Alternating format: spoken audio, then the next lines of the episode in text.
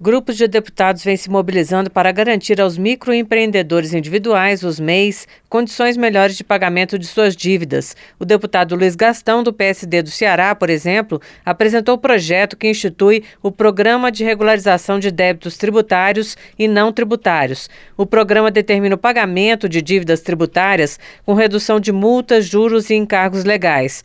Os M E Is poderiam ter cem por cento de redução desses encargos e trinta por cento do principal da dívida.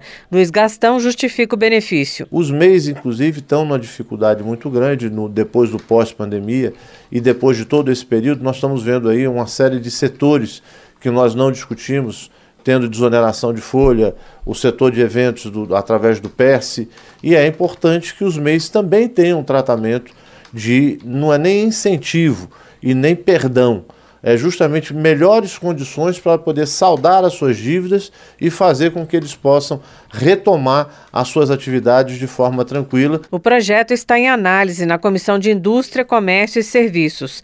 Também o deputado Zé Neto, do P T da Bahia, apresentou requerimento de urgência para o projeto que cria um programa de renegociação de débitos de M E Is e micro e pequenas empresas inscritas no Simples, nos moldes do Desenrola Brasil, programa do governo federal para renegociação negociação de dívidas de pessoas físicas. Se aprovada a urgência, o projeto será analisado diretamente pelo plenário da Câmara.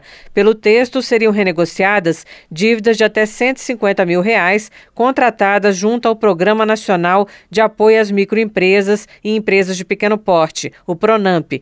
Os pequenos empresários e microempreendedores poderão usar recursos próprios ou contratar empréstimos com juros de até um vírgula quatro por cento ao mês e sessenta meses para quitar as dívidas. Da Rádio Câmara de Brasília, Silvia Minhato.